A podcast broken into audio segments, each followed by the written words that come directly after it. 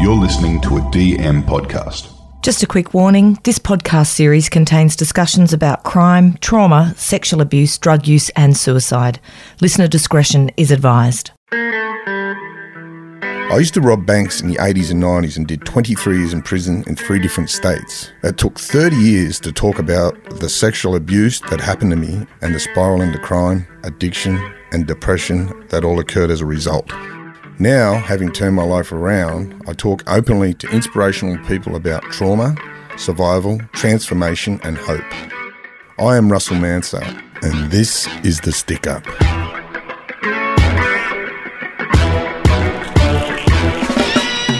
Martin Stark is the founder and CEO of the non for profit company World Gay Boxing Championships Limited.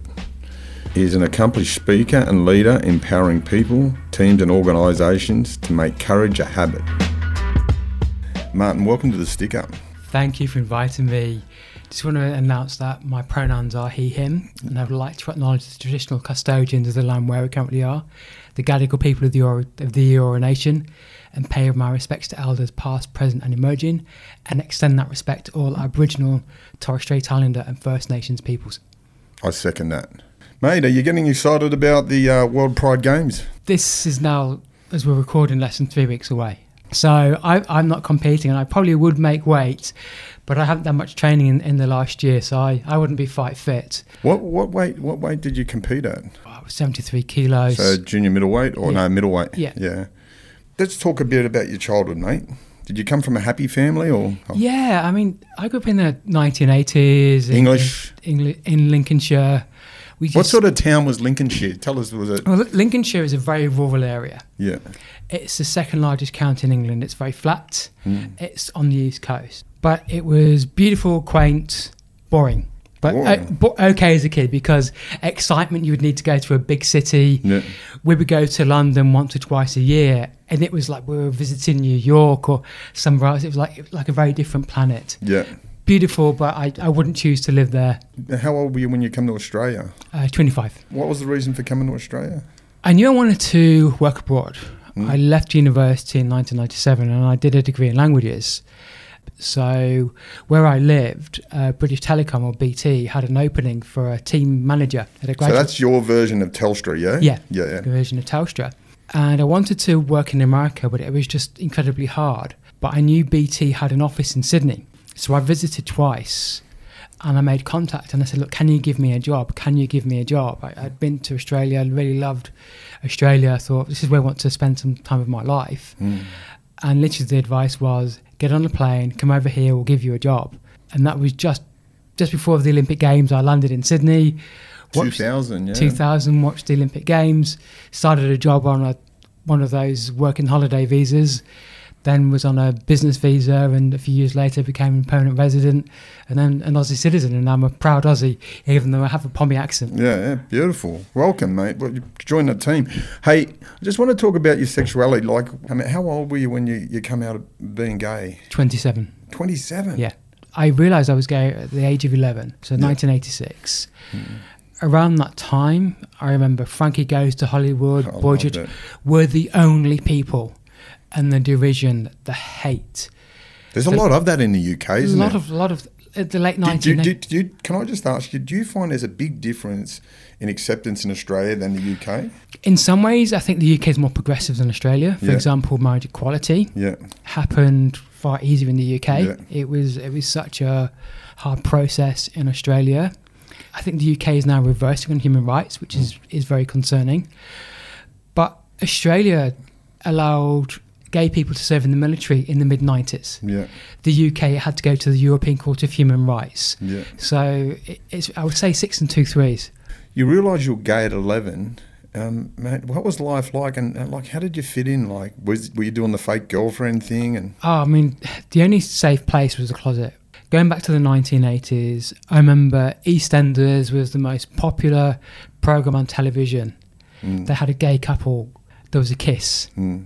We're not talking like a kiss on the lips, just a peck on the cheek. Yeah. And that was national outrage. the Sun, all of that. So you have to remember. And then in 1988, a law called Section 28, Section 28 was invoked.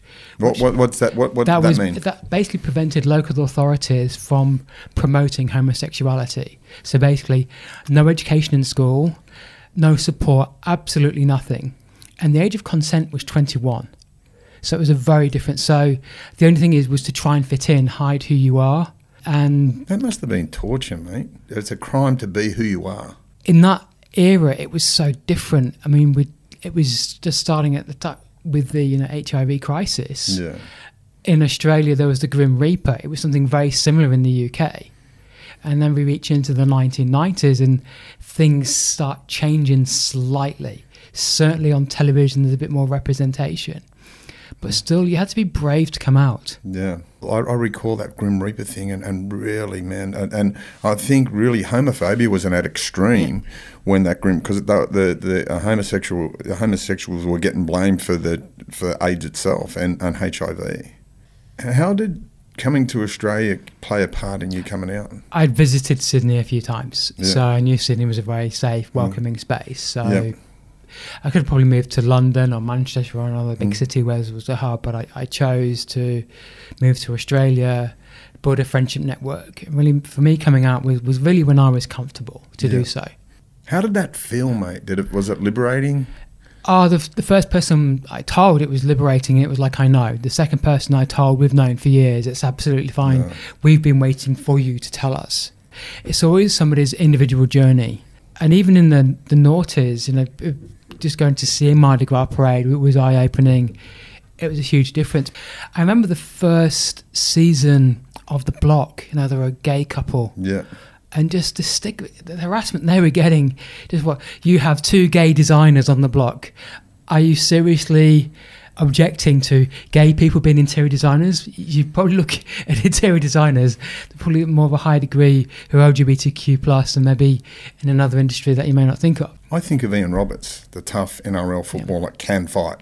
And I think he done wonders for that because he's this big, tough, macho guy coming out and telling his story. I, I hope to get him on the podcast down the track, Ian, because he is one of those. I think he changed the face here, in, in, in particular in Sydney. Absolutely. I mean, I, I've spoken with Ian a, a few times. I mean, when he came out in the mid 90s, there was a UK program, I think it was called Gay Time TV, and he was interviewed. Hmm. So it was actually really good to see representation of an elite athlete because the only other person to come out in kind of any code of football in the UK was Justin Fashanu. He came out in 1990. And he's a is he a, soccer player? Is that? He's a soccer player and he Yeah, committed I- suicide in 1997 oh man, that's. Uh, but the oh the abuse and you know you can imagine the tabloid media in Australia you do that in the UK in the 80s and 90s it's it was it's just far worse What I'm seeing here in Australia, I think Oxford Street was like I I was away from, from 1990 to 1998, and it was an eye opener for me. The first night I got out of prison, I went to a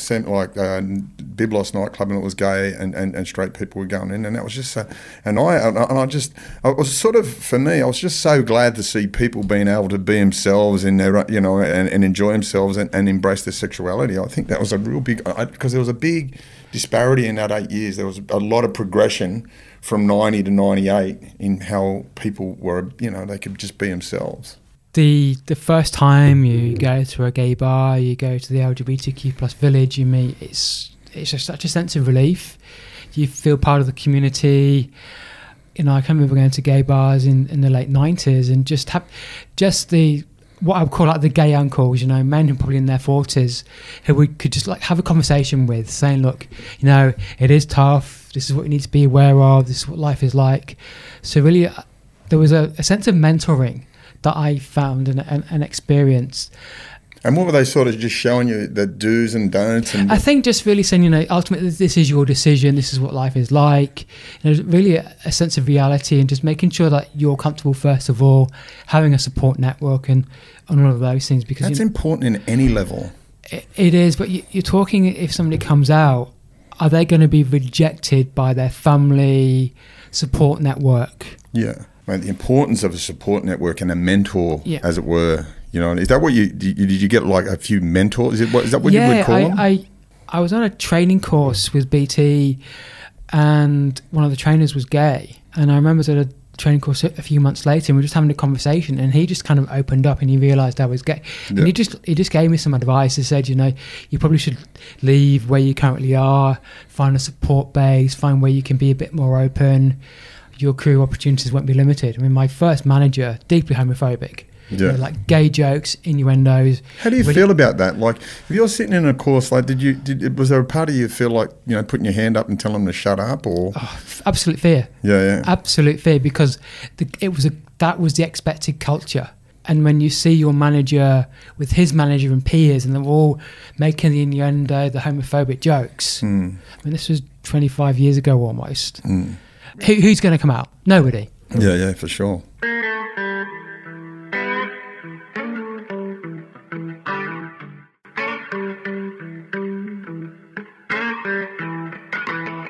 When did the when did the love of boxing sort of kick off? It started at the beginning of 2018. Mm, In 2006, Mm. I just become a permanent resident. mm, And my partner at the time is now my husband. We went back to the UK to kind of you know introduce him to the family. But I had gallstones blocking my liver. Ooh. Painful, huh?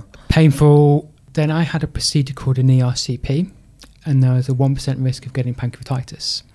I remember waking up in there really struggling to breathe. And the anaesthetist said, You have pancreatitis. And I'm saying, You're going to need to place you on a ventilator. And the anaesthetist said, Yes, we're going to need to place you on one. So then I'm placed in an induced coma for about a week. And my time in my coma my first coma, I just have these really bad dreams. And I have a high level of awareness. How long? How long were you in the coma for? First one was about a week. Yeah. Do you do you remember any of that? When I- I'm, I'm fascinated that I remember the dreams, which are living nightmares. are they? A big cause of my trauma. Yeah. Big cause of my trauma. I also remember fictional things that I thought were reality. Then I'm brought out of the coma. I'm starting to recover, but then sepsis is forming, so which is obviously blood poisoning. Mm. and then I go into septic shock. And I also had undiagnosed Addison's disease, and I was going to. What can you explain? Because I, I read that in your bio. so, What- so Addison's disease is my body doesn't produce cortisol. Cortisol is your stress hormone. yeah, yeah. So in the event of like emotional stress, psychological or physical stress, your body will produce more cortisol. So if you have a cough or a cold, your Mm. body mine doesn't. But in the event of getting really sick, your co- your body starts to shut down. You can you can die. You can die quite quickly from it. And this was all happening Mm. whilst I was in intensive care. I remember some of the interactions with the nurses and there was one like Chris she was my favorite I could I could just be vulnerable I Mm. could cry whatever sometimes you, people say oh you be brave you be strong you got to deal with this and sometimes you know You prefer to be vulnerable. sometimes you just want to be like mm. moan whatever deal with it mm. Yeah. and know it's okay Yeah, sure. I think it's really important. Like I know from my own being in traumatic places and stuff like that, that, that the act of humanity is so soothing. Like you know, when someone shows you some kindness or some compassion or some empathy, I think it for, for me, for me, it's always been just like wow. It's like dropping. Yeah, it's, I use the analogy of using dropping a hot piece of steel into a bucket of water. Yeah. You know I mean? It's important, isn't it? it's important you know four times my family were told I wouldn't survive the night you know Mm. close to death several times and should that have happened you know one of my last moments may have been that moment of humanity Mm. I was down to 62 kilos and referred to a fine surgeon in Sydney, Dr. Tom Hugh, oh, an amazing hepatologist. Mm. And I just kind of to to bring this story to a close, you know, over the last 17 years, I've been in hospital over 70 times. I've had four major surgeries. I've, we're so lucky to have a great healthcare system in Mm. Australia. Yeah. Part of your recovery is this like the part of recovery is sort of the boxing itself. And boxing, I just had a few self defense classes. One of them was boxing, and I, and I really just continued my boxing journey from there. Where, know, what gym, what was the first boxing gym you went into? Oh, it was just uh, you know a local gym. Yeah. I can't remember the name of it now. Yeah. I think it's closed down. And then, but from there, I moved to a gym in Bondi. Steve Delvecchian is that? Uh, no, it, it, Tony it- Delvecchian, It's, no, it, it's Fit Fighters in, Yeah. in Bondi Junction. Yeah. The boxing coach who I was seeing at the time, we used to train outdoors, and then we we trained at Fit Fighters, and then the boxing uh, moved, moved away. So my current coach, Jamie, you know, he trains there and has been my coach ever since. I also train at Corporate Fighter, so I the Corporate Fighter program. Yeah. But it's you know very welcoming gym, very LGBTQ plus friendly. Mm. But you know what I've found in Australia, the boxing community have they really embrace people. They really embraced like for me coming out of prison, they've been saviours for me. Like you know, they embrace me, they encourage me to be the best I can. I, I, I don't find much judgment in the Australian boxing community. How, how, how have you found it? I've found the Australian amateur boxing community very welcoming, hmm. particularly Boxing Australia and Boxing New. Yeah. South Wales. Yeah, Not every boxing gym is perfect. no, hundred percent. Are you with the league or with the? Uh, there's there's two here, isn't it? There's the league and there's the other one. The association. Yeah, the Yeah, association. the boxing association. Yeah. Yeah. Yeah. So your fights, any fight you'd have is, is classed as uh, an amateur fight. Yeah. Yeah. Yeah. And how many fights have you had? I've done one. yeah. Yeah. How did that go? I got through my three by two minute rounds. I didn't win the fight. Yeah. I because with Addison's disease, my body doesn't produce cortisol. But that's a great achievement having that. I, I tell you, and, and the guy I fought, Alex Whitlock, is a very close friend of mine. You know, we, we had a pact. Mm. When you spar, you usually touch gloves at the start of sparring, but in, a, in a fight, you're not supposed to do that. Mm. Yeah. But, but we did that. yeah, yeah. And I really did my best, but I, I really was fatiguing in the final round. And Alex's coach shouted, Martin, there's 50 seconds, keep going. Mm. So I knew having a time. So even like the coach Yeah. He- for the other corner is encouraging me. yeah, yeah. And that just really just gave the, the welcoming of that corporate fighter and the coaching staff. You know what I find with boxing? What I find amazing, I, I, like I'm involved in the boxing game myself. Two blokes can go uh, ahead and try killing each other, and then shake hands and be lifelong friends after. It's Yeah. amazing. It's just such a, a beautiful sport. But there's there's I, I, I am, you know, uh, we've interviewed uh, to stick up here. We've interviewed quite a few boxers, and we're you know I, I'm passionate about it. But you think there's a lot of similarities with the boxing training itself and, and being able to succeed in life. I believe so. I mean, if you think what uh, Muhammad Ali achieved outside of the ring, Amazing. amazing work. George Foreman said about Muhammad Ali, he said he was the greatest boxer, but a greater human being. Yeah. Like, how did boxing contribute to you sort of dealing with your illnesses post, you know, illness itself? If you can imagine you've never done something before, I was always the last to be picked at soccer at school. Yeah. swimming was my sport. Then when you discover something which you can do and you never considered to be able to do, and you can't really fall in love, I, I say mm. boxing discovered me. I use boxing as the prism to help me overcome PTSD. The first time I did shadow boxing, my fear wasn't me being hurt, the fear was me hurting somebody else. Hmm.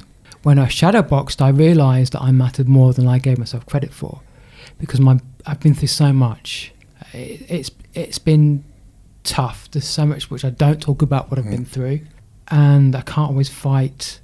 I can't always be the strong, brave, stoic. What boxing gave me was the ability to to be aware and channel that energy, and actually feel the support of the crew, of the environment. When you get to know the psychology of the support, when you think about the coach's corner, there's somebody in your corner. One of the rising stars of world boxing is Harry Garside. Good bloke. When he lost his semi final fight in Tokyo, he went over to thank and congratulate the winner and he held open the ropes Mm. for the winner. And he's been a huge ally to the LGBTQ plus community. We've worked together at Mardi Gras and all of those things. Yeah. So you start to feel that sense of camaraderie. And people confuse banter with camaraderie. Mm. You know, banter now, I'm like, it's an excuse to be a bully. I was really sad the other week um, with the L- Liam Smith, Chris Eubank. That banter, that was just, I, I, I, I just got out, out of control So about homophobic slurs and that sort of stuff. there is one person, there are two people I want to meet. Mm. The first is Mark Boros Mm. Top bloke. because I want to go on his podcast, but I want to have because he calls it straight talk. So I, want to, I want to call it gay talk, and we just have a talk about boxing. Yeah. And I want him to introduce me to Eddie Hearn. Yeah. In my view, Eddie Hearn is the most influential person in boxing right now. Eddie Hearn is an international boxing promoter who puts on world title fights. He's in managing Canelo Alvarez, who's the, one of the best pound for pound fighters in the world. So, And he's also English. Absolutely. Mm-hmm. And Matchroom Sports, they are owner or part owner of the Professional Darts Council. Now, from 2008, like darts, growing up in the UK was very hyper masculine. Mm. It was the darts players, there were no women. It was darts players smoking cigarettes, drinking beer. You know, it was usually in working men's clubs. Mm. 2018, the PDC, Professional Darts Council Matchroom Sports, is involved in the Rainbow Laces campaign. So you have visible allyship from elite level of darts supporting the LGBTQ plus community. Isn't that good? So what, what I'm saying is to Eddie, I need you to help me. We need to stop the hatred Mm. to the LGBT because right now, where I see some elements of boxing, I think there's abject hatred to the community, and you can do that.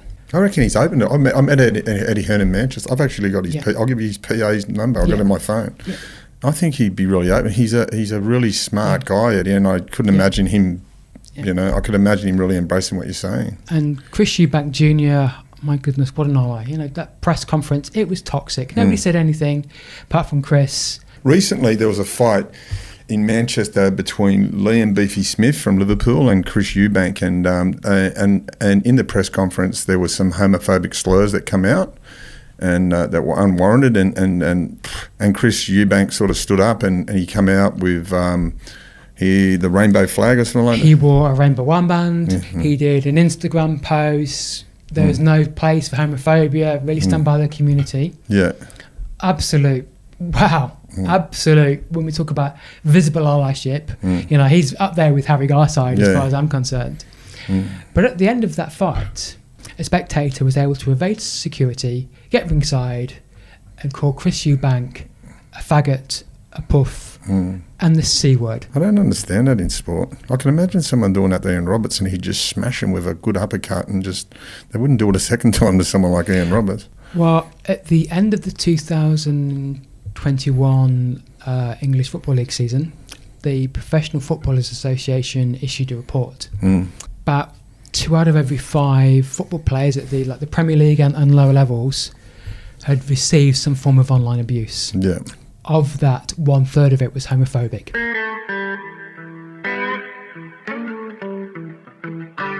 As a kid growing up, did you did you receive, receive sort of uh, much bullying or anything like that? or- Yeah, I mean, you got the usual "you're gay, you're gay, Yeah. you're this," you know. How did that affect you?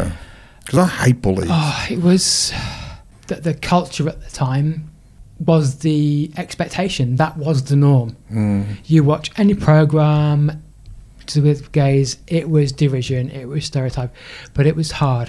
Obviously, it was traumatic. Yeah, It was traumatic growing up with those sorts of things. I just I've seen what bullying bullying people kill themselves over being Yeah. bullied. You know, it's massive. When you've come into the, the, the like the gay community in in, in Australia, like there's a lot of suicide and, and that sort of stuff in there. There's a high level of it, isn't it? so so studies show that LGBTQI plus people are five to 20, 20 times more likely to attempt suicide. I'm, I'm one of them. Studies show that LGBTQ plus people are, you know, less than half likely to participate in sport. The appeal to go into the boxing was it was there the the self defense element to it, or No, really, I just really enjoyed it. Yeah. I didn't think I think I could do it. it's like a violent game of Yeah. chess when I you know started sparring it, you actually getting to see the beauty of the sport. footwork. And What about the footwork? oh my goodness, the footwork drills. Yeah. Yeah, It's very similar to things like ballroom dancing, Yeah. learning how to use your feet and, and dancing. Uh, and, and that's where your power comes from, from your feet. Yeah. People don't realise that. People realise when you're boxing, you throw a punch, Yeah. and that's where your, your power actually comes from, pushing your feet through your hips. yeah. It's you know learning boxing helped improve my dancing. Yeah, yeah. yeah. Mate, that's what it is. I need to be boxing more because I can't dance. I dance like a two left legged Siberian tiger. So you were the CEO of the World Gay Boxing Championship. Mate, where, do, where does that come from? When I started boxing and started started taking it seriously, boxing was held at the 2018 Paris Gay Games, and I, I assumed that boxing would be in the 2022 Gay Games. And I Mm. was I was calling myself the future world gay boxing champion. I- Like I want to represent Australia, win gold, and come back. And then I was in hospital, had a had a crisis. Is that like a relapse yet? Yeah, an understanding crisis is you know really have an infection, you're mm. starting to get sick, Mm. and I'm at hospital bed. I'm got the IV drip. I'm on my iPad, and then I had this crazy idea: why don't I organise the world's first LGBTQ plus boxing competition? And I called it the World Gay Boxing Championships. Hmm. Because I realised what had been achieved in the last 40 years with the Gay Games, which started in hmm. 1982, and it's always included straight people. Then I said, well, well think about what the Sydney convicts have achieved with Man, rugby they're- union, they're- and then what I the know about 20 them. and and like so many other sports, and there's never been anything for boxing. Oh, it will be easy. If anybody tells you it's easy to organise a boxing event, time to have a com- have a conversation with me. Hmm. It's the hardest thing I've ever done. With the board I have, so my lawyer helps out the not for profits. I have people who've worked in industries, you know, CFOs, directors. or have a very good board to, to really to and use all my corporate and professional skills to set up a not for profit and kind of run a corporation. So being able to have a network, but also using my own skills that I've learned from the last 20 years working in industry Mm. have helped me. Australia is a very tough place to start up sport. The last time I checked, the participatory grant for all sporting national sporting bodies was fifteen million dollars. That's for all Should have sports. started the church, mate. Yeah, yeah, yeah. Hillsong got 43 million. Oh yeah, Australia does so well with community sport, with people volunteering, because federally we don't fund it that well. Statistically, kids that engage in sports, particular uh, little athletics and swimming, have like a 43% chance of not engaging in antisocial behaviour. Yeah. You So you think it'd be embraced. Yeah. So what's it entail? What's it? What's it entail? This this CEO of your organisation. So a big part of my role was lobbying, advocacy, outreach, um, building relationships. First thing was a conversation with Boxing Australia. Can you help me? Yeah. Two weeks later, the board of Boxing Australia voted yes, we will help you, providing institutional support. Again, meeting with Boxing New South Wales. So they've given me all of the advice in order to do this. The second part was communication, communication, communication. Mm. You know, reaching out to people all over the world. I've, I've been on CNN, I've been on ABC, The Guardian, so many different media outlets, and also fundraising. So we're auspiced by the Australian Sports Foundation. Mm. So we've run a few fundraising activities, and that's really been. Are people embracing it? there's, there's a lot of people who embrace it and, and support. I, I think, and I think this is the same with sport. There's a there's a lack of like real philanthropic support for like for that grassroots activities. Unless you have like a big membership base, you're already successful. Mm. That's more likely to get the sponsorship dollars. But at that startup level, it, it's really tough. Yeah. For me, bo- like any sort of boxing's been just a lifesaver for me. Uh, for, I've got a predisposition for depression, and I, and it's some, one of those things that I encourage people. Like uh, Blake asked me today, I'm, I'm really down. I say, mate, just you know, get down to your local boxing gym, have a punch, and and that networking. Uh, mate, I, I, what I've found with boxing, I know pl- plenty of promoters and that sort of stuff like that. That's tough graft, but um, a lot of people will get behind it once you get a roll on. I, th- I think there's like you know earning your stripes, proving your worth. You have to build your own network. You have to build your own influence. So, how many countries had an interest from? We've had interest from countries you know, on all inhabited continents. Uh, Beautiful. gay guy in Sri Lanka, somebody from Brazil, Mexico, America, many Yeah. African countries, many European countries. Unfortunately, obviously, with COVID and, and the, the cost of travel right now, Yeah. a lot aren't able to come, but you know, really hoping to come to the next one. Yeah. And had great local support as well. So the championship's going to be held on the 18th and 19th Mm. of February in the ballroom at the Turf Club. So Brandwick? Randwick, yeah. Okay. So two sessions of boxing, 2 p.m. on a Saturday, 2 p.m. on the Sunday, and we have two great drag queen MCs. It's going to be fun. Tranny Bingo at Balmain, man. How good was that? You ever go to that? Oh, No, it's, it's now called. Uh, I think it's now called Drag Bingo, but Yeah. uh, And there's one at Byron Bay yeah, at the balcony restaurant of a Sunday night. Oh, man, that is so much fun. nice. I I was chatting with a friend who'd been to Drag Bingo a few weeks ago in in Melbourne. Mm.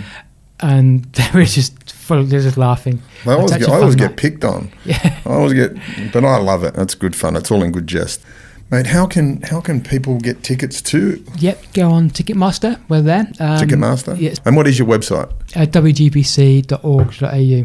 And what about yourself? Um, Best place uh, to find me is LinkedIn yeah. because I see you got the LinkedIn shirt. it's LinkedIn shirt. I'm one of their top voices Mm. of 2022.